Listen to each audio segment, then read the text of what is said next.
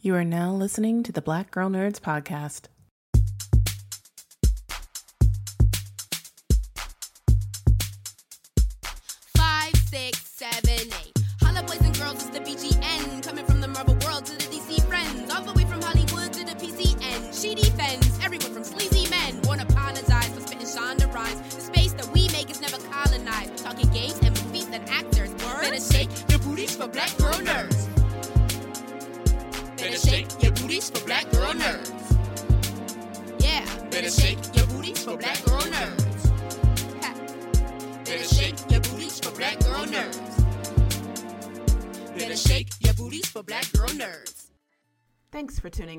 Episode of the Black Girl Nerds podcast. My name is Jamie and I am your host. This is a two part episode, and I am pleased to present to you two incredible actors. In our first segment, we invite actor Sheria Irving. From bringing diverse, powerful characters to life on screen and stage to spearheading efforts to empower, uplift, and mentor young women of color, actor and youth activist Sheria Irving is poised to make her mark not only in the entertainment industry, but in the social impact sector as well. I sat down with Sheria Irving to talk about her latest project, the TV FX Hulu series called Kindred. She plays Olivia in the new series, and we are excited to chat with her about it. In our second segment, we interview actor Michael Ward. The Jamaican born actor who grew up in East London first made his debut in Brotherhood in 2016 and also starred in the Netflix British crime drama series Top Boy in 2019. Subsequently starred in the film Blue Story, which the same year he won the BAFTA Rising Star Award for his performance. He also received a BAFTA nomination for Best Supporting Actor for his role in Steve McQueen's Small Axe Lovers Rock. However, now he is starring in the new film called Empire of Light. Ward gives a layered and heartbreaking performance as a young adult coming of age and developing a complicated romantic relationship with his coworker Hilary, played by Olivia Colman. So, we are excited to bring to you again two incredible segments by two fantastic and amazing actors. So, sit back, relax, and enjoy this episode of the Black Girl Nerds podcast featuring actors Sheria Irving and Michael Ward. Thanks for tuning into this episode of the Black Girl Nerds podcast. My name is Jamie and I am your host. Listen, it is here, you guys. We are excited and we have been waiting with bated breath for Octavia E. Butler's works to be adapted on the screen, whether it be the big screen or the small screen. We just want to see it in either our homes, on TV, um, or in the theaters one day. And in this case, we're going to see it on the small screen and be able to binge watch it. And I'm so excited to have our guest, Sheria Irving, who is on the series, who plays Olivia on the show. And she's going to talk to us about that. And also, she's got some really great work that she is doing with her company called Shaping Her Earth, which is a nonprofit that empowers young girls of color. So she's more than just the work that is around Kindred, which of course we are excited to talk about. But I also want to talk about the amazing work that she's doing for young women of color. Sheria, thank you so much for coming on the Black Girl Nerds podcast. Thank you so much for having me. I consider myself a Black girl nerd. So I am excited and delighted to be here to talk with you and all of your listeners. Absolutely. We're we're happy to have you. It's such a pleasure to be able to speak with you and to talk about Kindred cuz I loved that book. It's it's one of my favorites from Octavia's work and so excited that it is now being made into a series. So you play Olivia, which she is a bit of a departure from the book, which is fascinating to see how, you know, the adaptation of Butler's story will go into this series. So, can you share what kind of role Olivia plays in Dana's life, who we know Dana, who's the, the lead protagonist of the story? What role does she play in Dana's life and what it meant to you playing this character? Yeah. So, first, being a part of Octavia E. Butler's legacy is tremendous. it's tremendous, you know, and and playing this new character, Olivia, I feel like I'm actually adding to the legacy. Um, breathing life into this new character is an honor, but it is also a lot of pressure, you know. Um, but but I believe that the character that uh, Branden Jacobs-Jenkins created with care, I think it will blend seamlessly into the world of Kindred, and um, and the greatest hope is that it will give the story room to expand on the screen. So. Um, without saying too much, Olivia is an ancestral relative of Dana uh, whom she rediscovers. And Dana is played by Mallory Johnson. I love her; she's amazing. Um, and playing with her has has been really wonderful on screen. I can't wait to to hear uh, what everybody thinks of, um, of, of her portrayal of Dana. Um, but uh, she is. Uh, they are both uh, time travelers, which um, is new for this series. They're both time travelers. Um, and so Olivia, too, is this modern day woman transported back to the absolute worst time in history to be both Black and, a woman. Um, I think that she's fearless, she's sharp minded, she's resourceful. Um, and we see all of this through her establishing an identity and, and maintaining her freedom in this pre Civil War era of slavery. You bring up a good point to be traveled back into the worst time in history. Being black, being a woman. Well, you know, why do you think this story of kindred is important to tell today?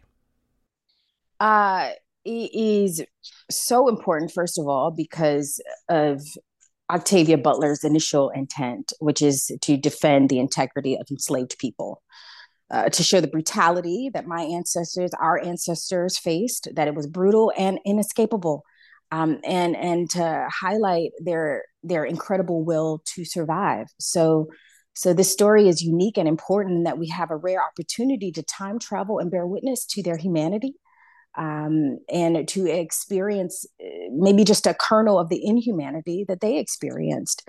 Um, this story is is so important because uh, it it is absolutely necessary that we as audience members um, look back at the past so that we may better understand how we became who and what we are.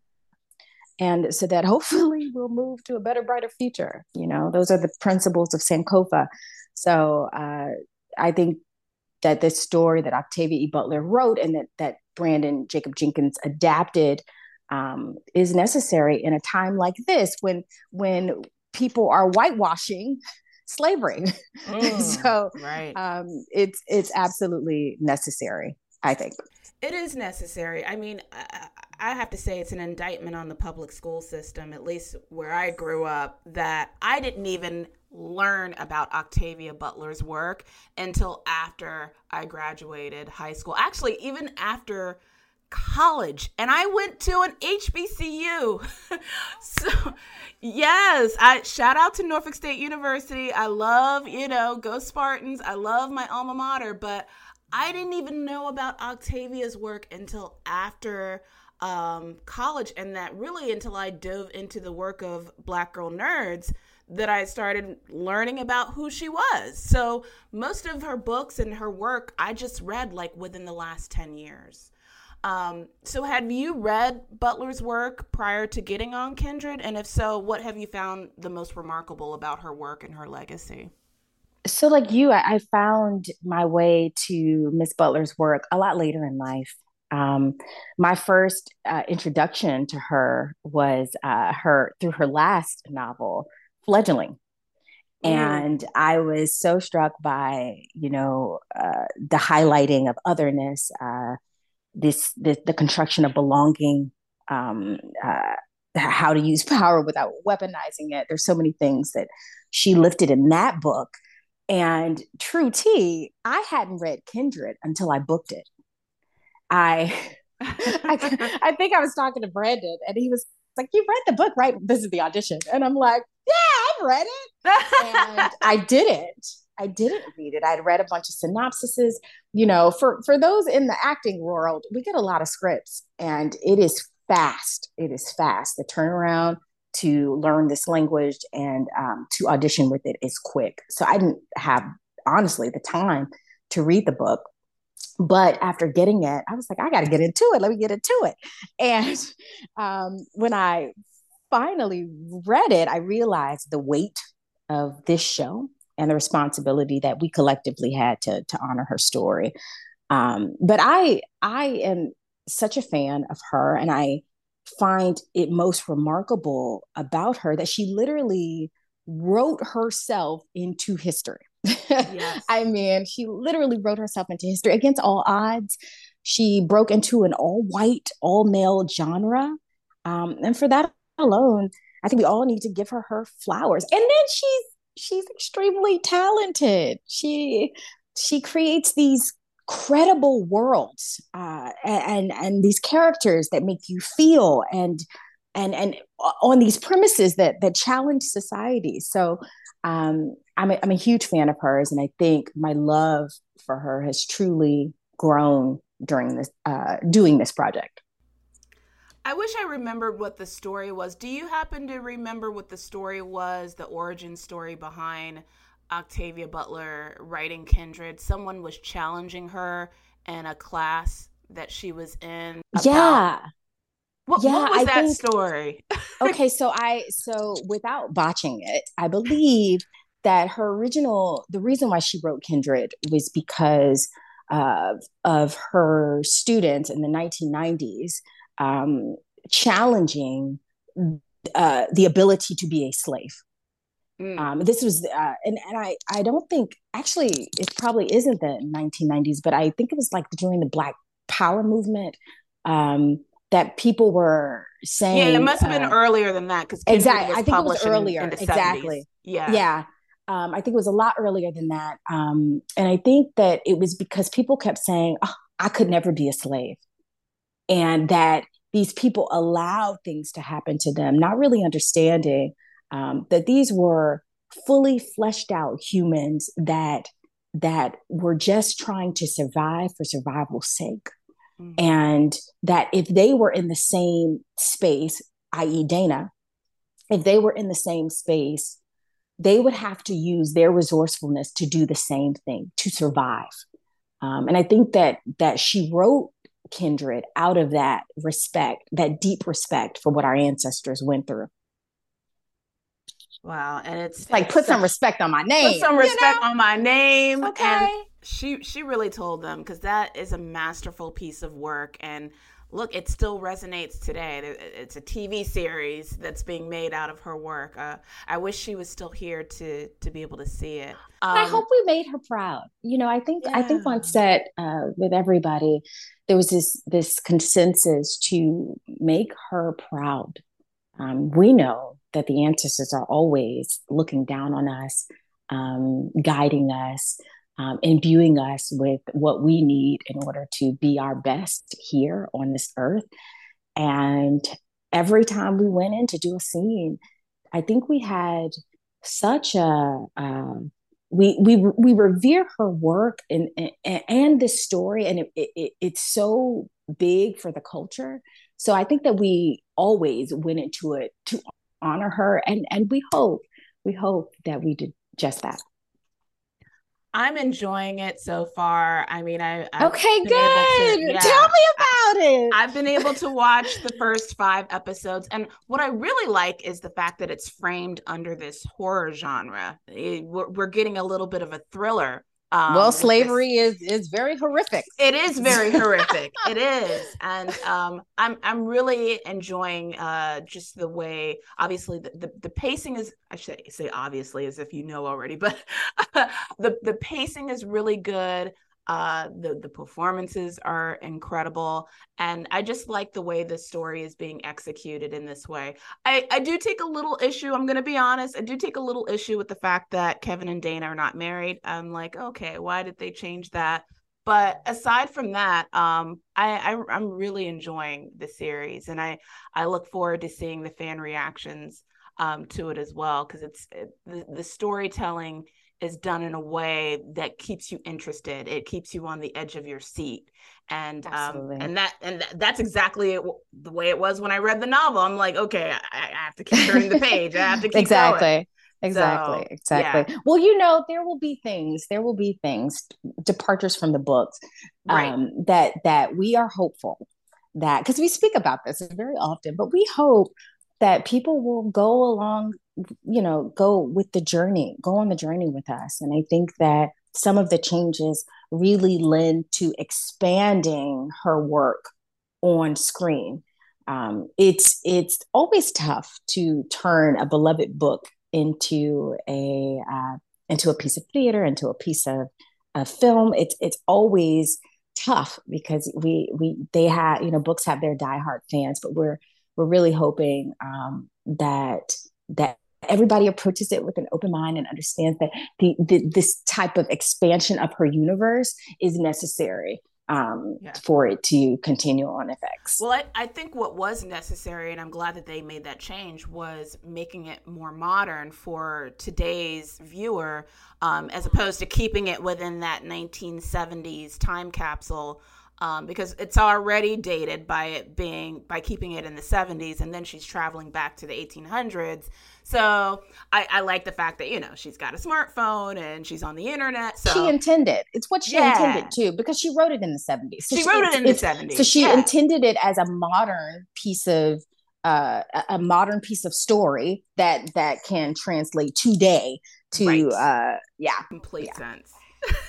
yeah, absolutely. I think I think fans will definitely not take any issue with that, and I, I hope they don't take issue with any of the other creative liberties because books books when they're adapted into TV shows and movies, there's always some creative differences because it's very hard to adapt a book. No, and I'm always several pages. I'm always the critic. I love my books. The books that I love, I love, and I'm like, no, do not turn it into anything else because it's sacred. Um, but this, this, I, I've kind of, you know, changed my mind a little bit because Yeah. this, you know, Kindred will reach so many, um, so many more audiences, and um, and that's exciting. That, Yeah. That's super exciting. Mhm. and it, and I'm excited for the folks that maybe haven't read the book that will watch this series and Absolutely. intrigued by it. And maybe we'll go to reading the book afterwards and learning more about Octavia Butler's work. So Well, speaking of which, um, my nonprofit is having a book club where we're reading Kindred. Um, I work with uh, I work with high school and college students, and so we have a book club that will explore the work of Octavia Butler, starting with Kindred, because even with our our young people, getting them interested in books. Uh, it, uh, you, using this uh, using this television show to get them interested in um, in Octavia Butler is is is just it's like it's perfect. It's kismet. So Mm. um, you know, our book club will be will get our girls to um into into Octavia Butler, and that's exciting for me specifically. Oh wow, that is amazing! I wish I had access to those kinds of clubs when I was younger. Um, Of course, right? that that is well. Tell me about that. You're the founder of Shaping Her Earth. It's a nonprofit that empowers young girls of color. Um, share with us what that organization represents and what inspired you to create it. Well, um, okay, so we all know, um, and if we don't know, let, let's let's learn that there are persistent gaps and in structural barriers um, for women of color, Black women specifically, Yes. average low percentages in college enrollment and occupying high wage jobs. So she uh, targets that. Um, we specifically provide resources, close access gaps, and improve opportunities for young women of color.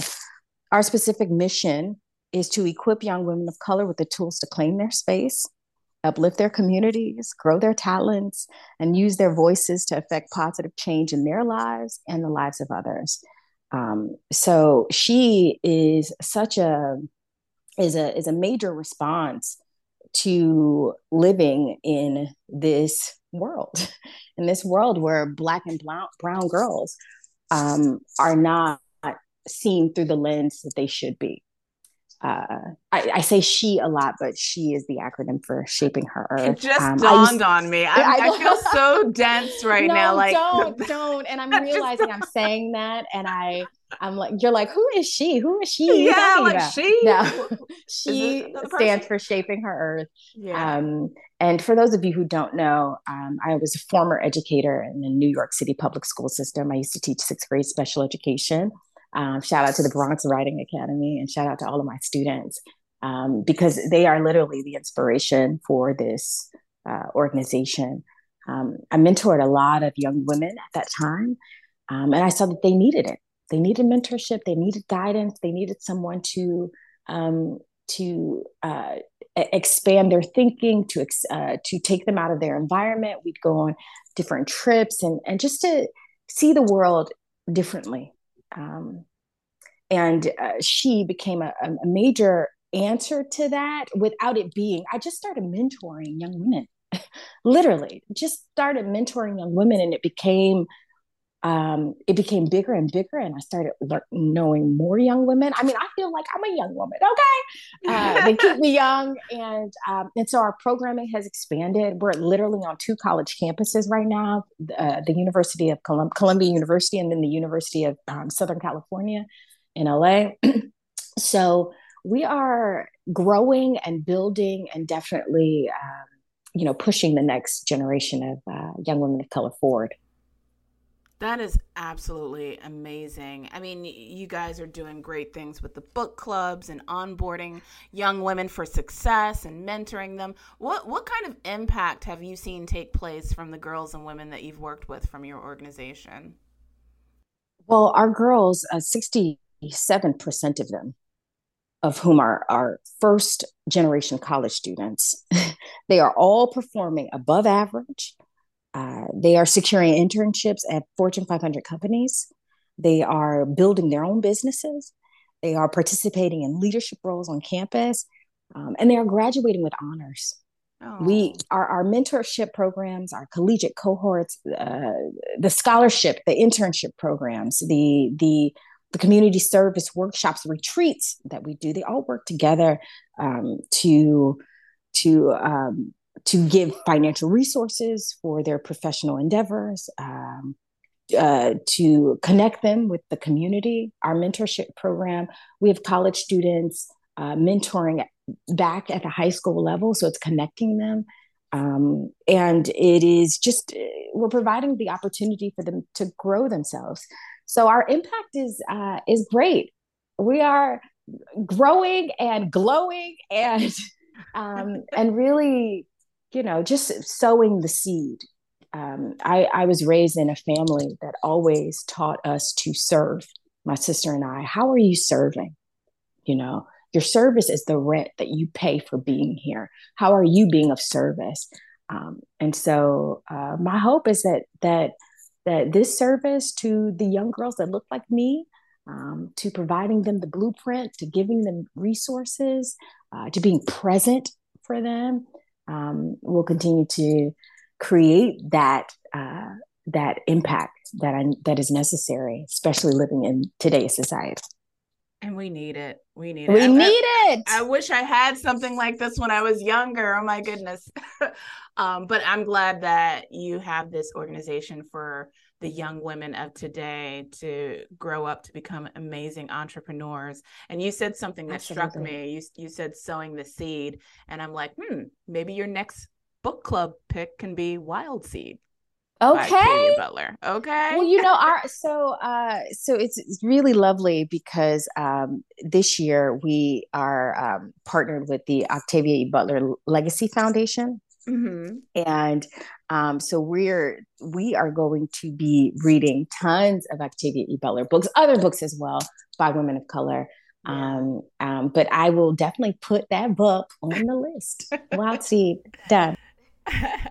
so, where can our listeners learn more about She Shaping Her Earth, and also any other projects that you're working on that we should be checking out? Uh, so okay, so, first, definitely check us out on our website www.shapingherearth.com. You can follow us on Instagram and Twitter at Shaping Her Earth.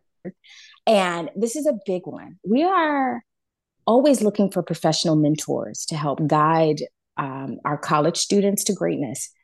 Representation matters, role models are important. So if you are a boss or you feel like you're a boss and you can offer um, a young woman uh, some professional insight, please sign up to be a mentor on our website. We're starting a virtual mentorship class for 2023. So please uh, do that. And also, if you if you don't want to be a mentor and you want to be involved, you can donate. Click that donate button. Um, we are a 501c3. Um, so your donations are tax deductible, uh, but we need the help of our community um, to continue to do the work for our community. Um, and as far as projects are concerned, right now I'm just breathing and believing. Hallelujah. um, I have some irons in the fire, uh, but but we all know that as actors, you can't speak too quick. So I'm just going to continue to do the work, and um, hopefully, some really really great things start to to grow from the seeds that I've been planting. Indeed. Uh, Sheria, it is such a pleasure to speak with you. You are oh, such a the bright pleasure light. is all mine. Thank you. Thank oh, you so oh, much. No Thank problem. You so much. And I, I really enjoyed your uh, role as Olivia on this show. And your your character is very significant in this. Thank you. In this story. Thank you so, so much. Um, I'm excited about it. And I can't wait to hear what other people think about, you know, think about Olivia um, because – as I said earlier, there's a lot of pressure there uh, in having a new character um, outside of uh, Octavia e. Butler's original work. I hope that uh, people will love her, uh, will go on the journey with her, um, and hopefully that that her presence can um, uh, do more to sh- you know to strengthen what Octavia E. Butler initially intended. So, um, thank you for saying that. That just makes me light up so much. Um, it's been an honor to speak with you uh, as an honorary Black Girl Nerd. so I appreciate you so much for taking the time to talk to me about my process with Kindred and also about my nonprofit. Thank you. Oh, you are quite welcome, and you're welcome to come back anytime. So anytime, yay! please, uh, your next project, let us know, and also we'll know, do. keep us posted on She because we'll do. I, I, think you're doing amazing things. Again, I can't say it enough. I wish I had something like that when I was young, and and we need more young women and young Black women to be exposed to these types of organizations to empower them and build them up and give them the confidence to go out and be the great women that they are. Absolutely. That's it. Yeah. Absolutely. All right, Sheria. Well, thank you so much. Um, it was a pleasure speaking with you, and um, we look forward to talking to you next time. Absolutely. Everybody tune in. Kindred premieres on the 13th of December. I can't wait for it. Um, thank you so much for this conversation, and I look forward to talking to you more in the future.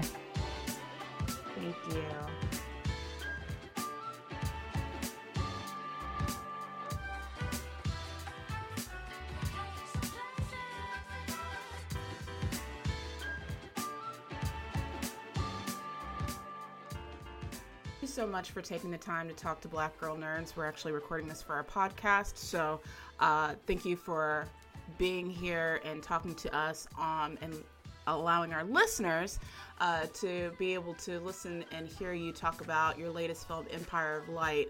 For our listeners, can you tell us about your role as Stephen in this film? Um, I'd say Stephen is a young black man just full of positivity, um, hopefulness, and um, love. You know, he just exudes a lot of love, and I think that's truly important within a screenplay like this. Um, you know, to have that representation of a a young black man. Um, but Stephen essentially, you know, works in the cinema in the southeast coast of England. He starts work. You find him working in the cinema in the southeast coast of England, and he makes a connection with this um, um, lovely older woman, Hilary, um, and then they kind of go on this like up and down relationship um, built off of connection because of their loneliness, which I think is um, beautiful. You know, it's just two characters brought brought together because they're lonely and they connect and they see each other for who they are and don't let you know race, age, and all any other thing kind of you know affect what they want to do. Absolutely, and you use the perfect word. Beautiful encapsulates this film tremendously. It's beautiful performances. It's shot beautifully. Uh, the cinematography is so amazing. And I really enjoyed this three dimensional, complicated relationship between your character and Hilary. And there's not only the age barrier, but there's also the interracial relationship, which back in the 80s was a bit controversial back then. So, what are Stephen's motives for forming a relationship with Hilary? Um, I don't necessarily think there was any motive for forming the the relationship. You know, I feel like it was all instinctive and just connection. Um, like I said, you know, they spent a lot of time like alone together. Like when he goes to see her um, on New Year's, and then when you know they're fit, when they've both had like, know, you know, Hilary's gone through a little situation, well, not little, her situation with Mr. Ellis, and then Stephen's gone through a situation on his way to work, you know, and they're both kind like you know in this weird place and then they go to look after the pigeon that they found and that's where it all kind of begins you know what i mean? So that's what i mean they're kind of just drawn together by the things that um you know allow them no not allow them make them outcasts within this um screenplay. So yeah. Yeah yeah they do share a lot of parallels um, you know, for performers sometimes, you know, you as an actor, they have to find parts of themselves in order to relate to a character. So, in order to really kind of dig deep into a role. So, were there parts of Stephen that are similar to Michael? Um, I feel like we have a, a lot of similarities in in general anyway because you know like i said i like to exude love you know i don't really like to be negative, um, although I am quite negative sometimes. Um, but that's not never the intention. Um, and also, so I just like to feel like I'm a bit different um, to the people in my world because uh, outside of the people that I've worked with, I never knew anyone that wanted to be an actor. Um, I never knew anyone that wanted to um, go do modeling. I remember when I went to college for the first time and I used to be in a class with, uh, you know, the the other girls and the other boys and you know people was in like you know we'd be doing dance and that and people and they're like you know we're doing ballet you know wearing like tights and stuff like that. And I used to feel like mad uncomfortable because I knew that's like you know that's not necessarily what my people would um think I'd I'd be doing in acting lessons you know what I'm saying? But also at the same time I enjoyed those lessons. I really found them fun. I learned so much you get what I mean? So I just always felt like I was a bit different um and I feel that Stephen's the same. The fact that he studies architecture and he wants to go to university, and you know, and the fact that he can actually go and spend New Year's Eve with this um older white woman, um, you know, it's like it's New Year's Eve. You get what I'm saying? So I feel like not many people can do that. So I really found those things intriguing about him. Yeah. I mean, there's so many compelling moments and scenes in this film where are there still moments that kind of stick with you? You're, you're going through this press tour, you're talking about the film. Are there still scenes that resonate with you? I mean, a lot of it resonates with me. Um, do you mean like a positive way or a negative way? Like in terms.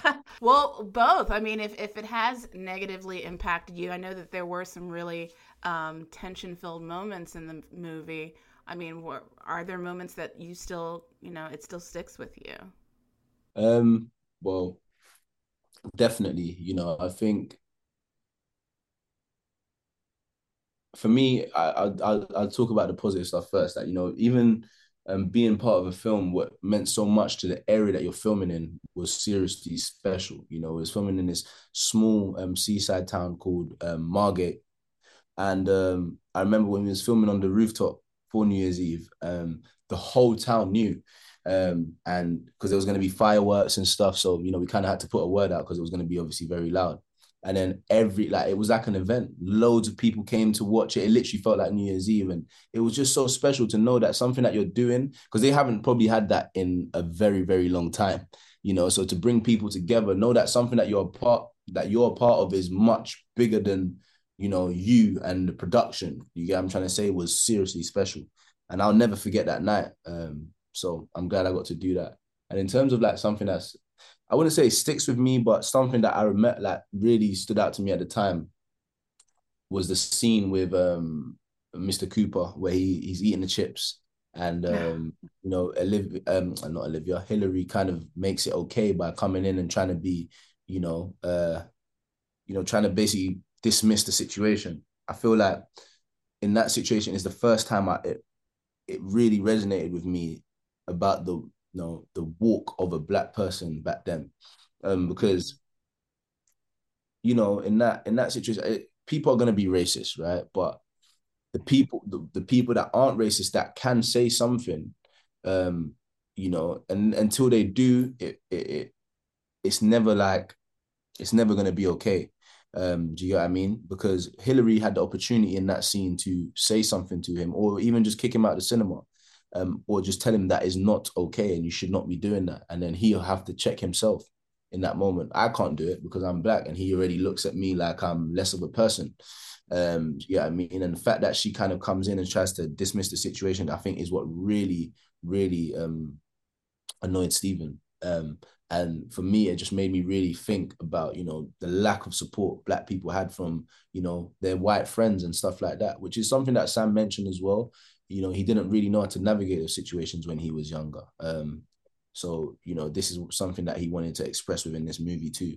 Um, and I feel like that was really important. But I just remember leaving that day and just thinking, man, all we need is as um, as black people, not even needed, even still now, is just more support from the the majority. Because when white people go to Africa and stuff like that, they, you know, they get treated with love and respect. Um, and I'm not saying obviously that you know that doesn't happen um, in the UK for me or anything like that. I'm just saying that you know people can support um, people a lot more as as far as racism goes, anyway.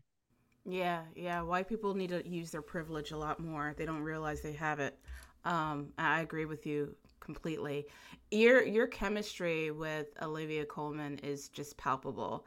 Um, and it was really incredible. And I had read that uh, you had actually met Olivia several weeks before rehearsal started. So, what was that process of forming that relationship, building that rapport with her uh, before going into rehearsal? Um, when when we met, it wasn't like you know we met up and stuff like. That. I literally went to watch her screening of The Lost Daughter because I knew I was going to be working with her. I wanted to show some support and also just see her work. Um, so I watched a Lost Daughter. I went to a Lost Daughter screening and then there was like a little not even an after party, like some drinks afterwards. And then I, I just went up to her and just, you know, told her I, I was excited to be to to, you know, eventually start working with her. And then I hadn't seen her from then till we started the rehearsals. So um, you know, we kind of built all of that rapport and connection from the rehearsal all the way through to the shoot. And what's crazy is actually when they started filming, um, obviously because it's shot in chronological order, you know, I don't come in until maybe like halfway through the first act. So, you know, they'd filmed quite a bit before I got there. So, you know, I was just super excited to get back on set and just be in the same room as them again and stuff like that. So yeah, man, I feel like it was it we didn't get a lot of time to be able to build um, you know, a connection that Stephen and um Hilary have. But if even if when you watch the screenplay anyway, Stephen and Hilary meet and they they're instantly kind of, you know, drawn together. And I felt like that was literally um, the same thing between me and Olivia once we started getting into it. You know, it was just so easy. I felt so comfortable because Olivia's such an amazing person and it, and she allows you to feel, you know, feel like you can be vulnerable around her. And um, I feel like when when I'm able to be vulnerable, even with Sam, he does the same. You you can do your best work because then there's no ego there's no um, sense of insecurity. You know you you're all being vulnerable together and then you can all grow together which is a special feeling. Wow. That's just your testament as your talent as actors that you guys can just allow that to permeate on screen and, and not having to build that long rapport with each other and for that to translate so well. So um, great job with that um, I, I, did want to shift to your work with um, Steve McQueen's Small Axe uh, anthology because I absolutely loved seeing your performance in Lovers Rock. And I think that the idea of historical films about the Black experience across the pond is needed, that we need to see more of those kinds of films. So, where do you see Black cinema from various diasporas being represented in Hollywood? Um, I feel like it definitely needs to happen a lot more, and you know that's that's the conversation we need to be a part of. As a Jamaican-born um, man, like I just that's the stories that I want to tell. I want to tell stories for my people. I want to see them represented more. Because when I think about films from an early age, Shottas, which is like one of the only Jamaican films that I like I know personally. You know, I found out about some more now. But um Shottas is something that I watched on repeat, on repeat, because I just wanted to hear people that spoke like my mum and my uncles. You get what I'm trying to say? Um, that I can um understand and also see Jamaica because I'd, I'd left there when I was four years old and I only went back this year for the first time. But like you know, seeing um that represented on on in a cinema, like not in cinema, but on a movie, you know, and it feeling so real and authentic, you know. I just want to have, I want to give kids more of that experience because they might not be able to relate to something like Shottas or they might not have, not that they won't have access to it, they just won't go to watch that. So if I can, you know, bring something like that forward um, into this day and age, that would be special for me. But um, yeah, man, I feel like it just needs to be represented a lot more. Um, but that comes with, you know, um, nurturing talent, you know, more writers, more directors, more actors that want to do those things as well. Um, so we can, you know, come together and collaborate, which is super, super important. Um, so that's why I'm glad that I was able to be a part of the Small Axe Anthology series and be able to, you know, use a Jamaican voice that is authentic and real to a lot of Jamaicans and um, friends and family and stuff like that. And also, um, yeah, man, be a part of some a story like this where you know um, it's a a black man is very much present within the story, you know, and giving Jamaicans that know that I'm Jamaican something to believe in, which I think is seriously special. Absolutely. I know you're heavy on the campaign trail for Empire of Light and you're still promoting it, but what's next for you? Um yeah, definitely just promoting this for the moment. Um, I've got another movie coming up potentially next year as well, The Beautiful Game with Bill Nighy and directed by Thea Sharrock, um, and loads of incredible um, actors as well. Um, and I'm currently filming a movie um, in Italy, which hopefully um, we can say more about soon. Um, but yeah, man, it's an exciting time.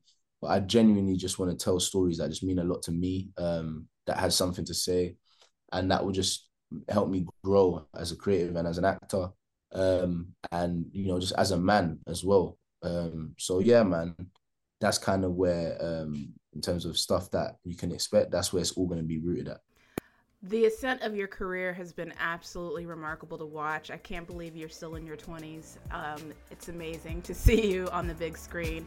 Congratulations to you and your work on Empire of Light. I hope that the conversation around Oscar buzz still starts fluttering with your name in it. And uh, thank you for taking the time to talk to Black Girl Nerds. I really appreciate it. Thank you so much. Thank you, man. Appreciate it. Thank you. Bye. The Black Girl Nerds podcast is produced by Jamie Broadnax and Ryan Bennett. The opening theme song to our show is written and performed by Samus. Various instrumentals are performed by Samus, Sky Blue, and Shubzilla. You can find episodes of the Black Girl Nerds podcast on iTunes, SoundCloud, Google Play Music, Stitcher, and Spotify.